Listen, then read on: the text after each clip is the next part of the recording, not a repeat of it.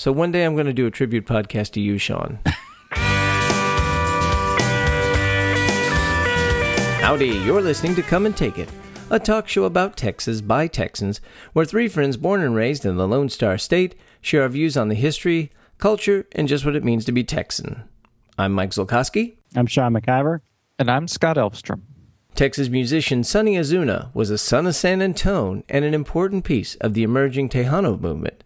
However, in the 1950s and 60s, he was at the top of the charts with his national hit, Talk to Me. This week we discuss another Tejano legend, Sonny Ozuna, and the Sunliners. But first, what's your favorite joke about Texas weather? Well, I'm always partial to the one that's got many variations, but uh, the gist of it is there's uh, two seasons in Texas. Summer uh, covers most of the year, and then we get a couple of weeks of winter, or some variation of that. There's a lot of variations. Well, I like this one. A man once asked, Does it ever rain in Texas? And the Texan quickly answered, Why, yes, it does. Do you remember in the Bible where it rained for 40 days and 40 nights?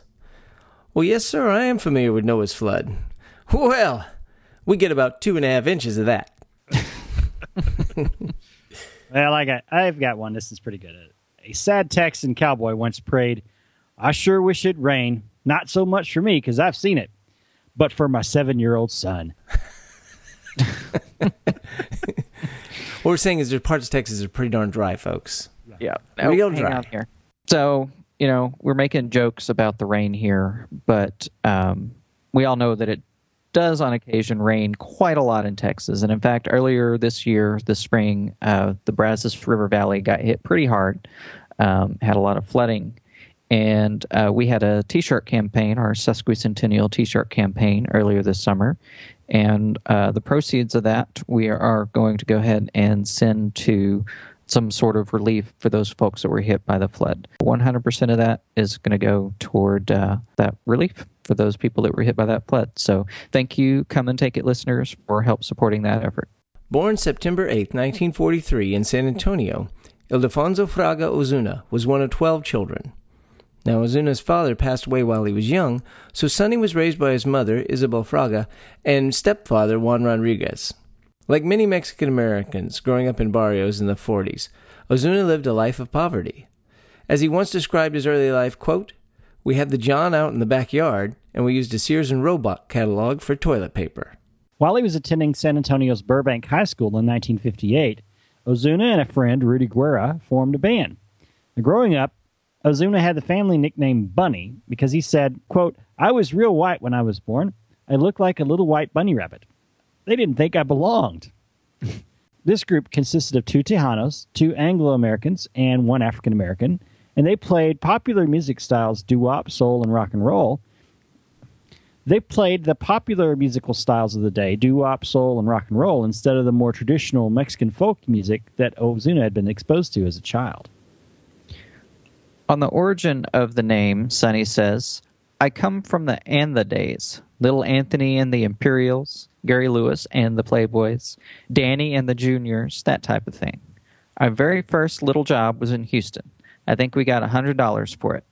We were on our way to Houston and we saw a sign on the side of the road and said Sunglow Feed Company. We thought that sounded cool, but when it came to and the Bunny and the Sunglows wasn't going to cut it.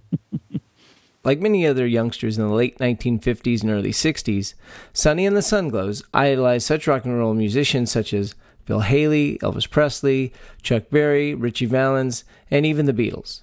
In an effort to fit more readily into the pop music mainstream, Sonny and the Sunglows sang mostly in English and performed at uh, traditional school, talent shows, carnivals, and the many military bases around San Antonio. Occasionally, they would hit the road and venture as far away as Houston which may not seem far to you people who are not in Texas, but San Antonio, Houston is farther than you think. Yeah, and this was the days before the interstate highway system. it's a long drive. Could been a long drive. Well, Ozuna said, quote, We had teenage shows that came on the radio in the afternoon after school. One of these was called Top Teen Tunes on KUKA.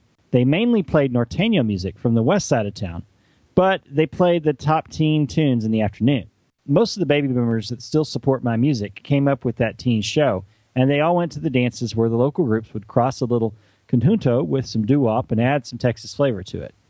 In 1959, Sonny and the Sunglows released their first local hit entitled Just a Moment.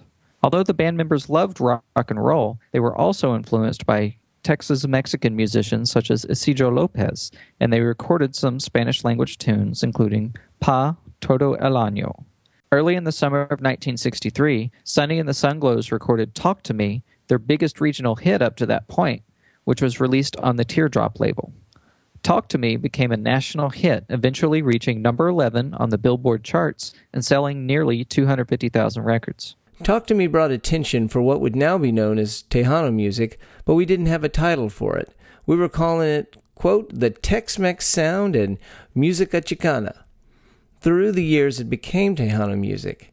It was music that expressed the feelings and emotions of people who lived in Texas. A lot of it still had accordion and a conjunto feel, but it was our version of what Tex Mex was going to be about.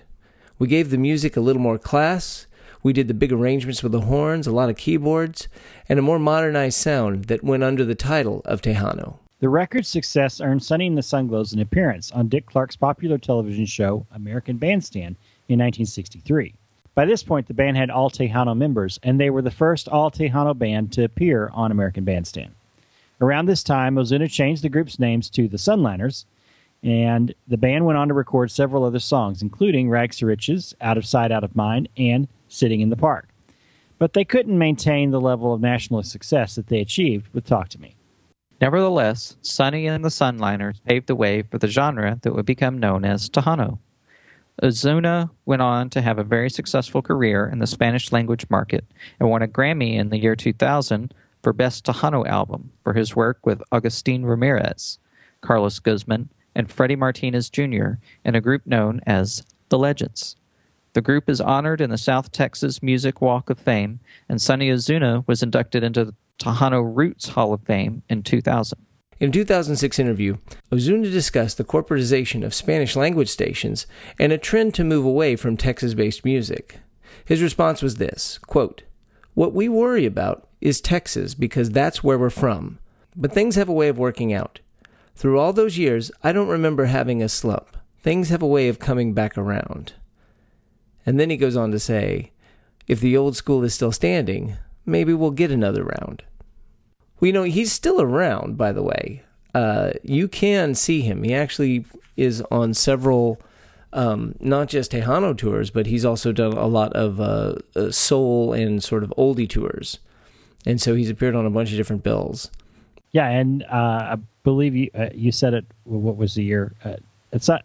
I believe you told me at one point that Little Joe recorded a tribute album to in 2008. Yeah, yeah. 2008.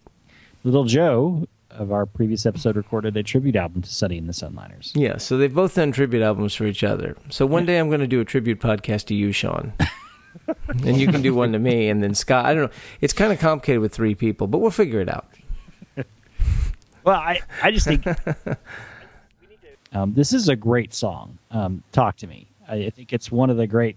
I didn't realize that it was a Texas musician and and a and a Tejano musician, uh, but you know, I've heard this song probably a million times just in movies and and uh, on oldie stations and stuff, and it does have that that wonderful doo wop sound to it. But uh, it's it's kind of a fascinating story about a very interesting character who, uh, interesting musician, and uh, really fundamental. Um, well, he basis he, for Tejano music. He's very, you know, you read a lot of the interviews, you read things he talks about. He's really an interesting guy. Um, you know, he made a point at one it he talked about Tejano music at one point and said, you know, there's music that speaks to people, uh, you know, with that familiarity of of of um, I can't remember exactly, but it's something that speaks. There's music that speaks to people, and for Anglo's, you know, country music speaks to them in that way.